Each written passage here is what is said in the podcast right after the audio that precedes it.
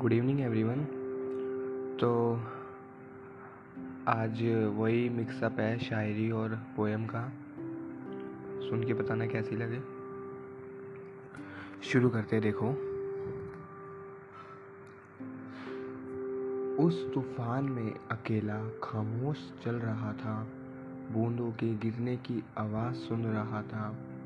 मंजिल तो पता नहीं थी, पर मंजिल ढूंढ रहा था।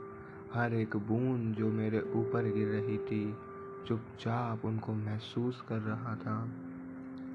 बहुत सुना लोगों का दर्द, अब बूंदों का सुन रहा था। सोचा, मैं भी बताऊँ, उसको पर बयां नहीं कर पा रहा था।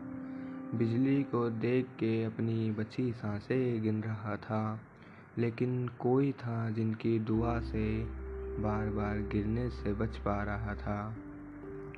उस तूफ़ान में खामोशी से अकेला चल रहा था। वो हवाएँ भी जैसे किसी बात की सज़ा दे रही हो। मैं चुपचाप उनकी सज़ा ले रहा था।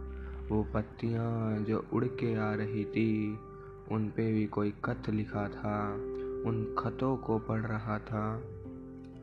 हिम्मत भी टूट चुकी थी, पर था कोई जो मेरे बारे में सोच रहा था।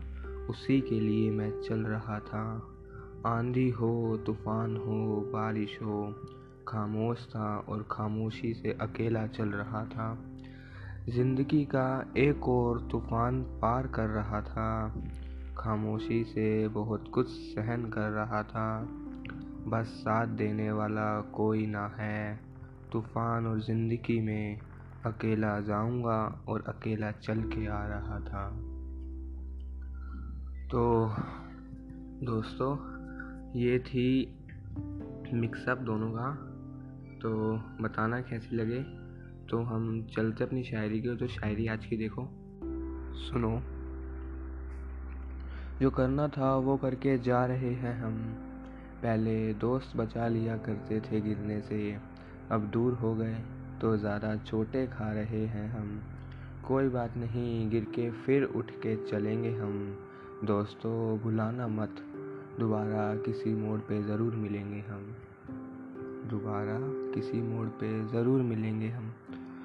तो ये था आज का पॉडकास्ट अब मिलते अगले पॉडकास्ट में।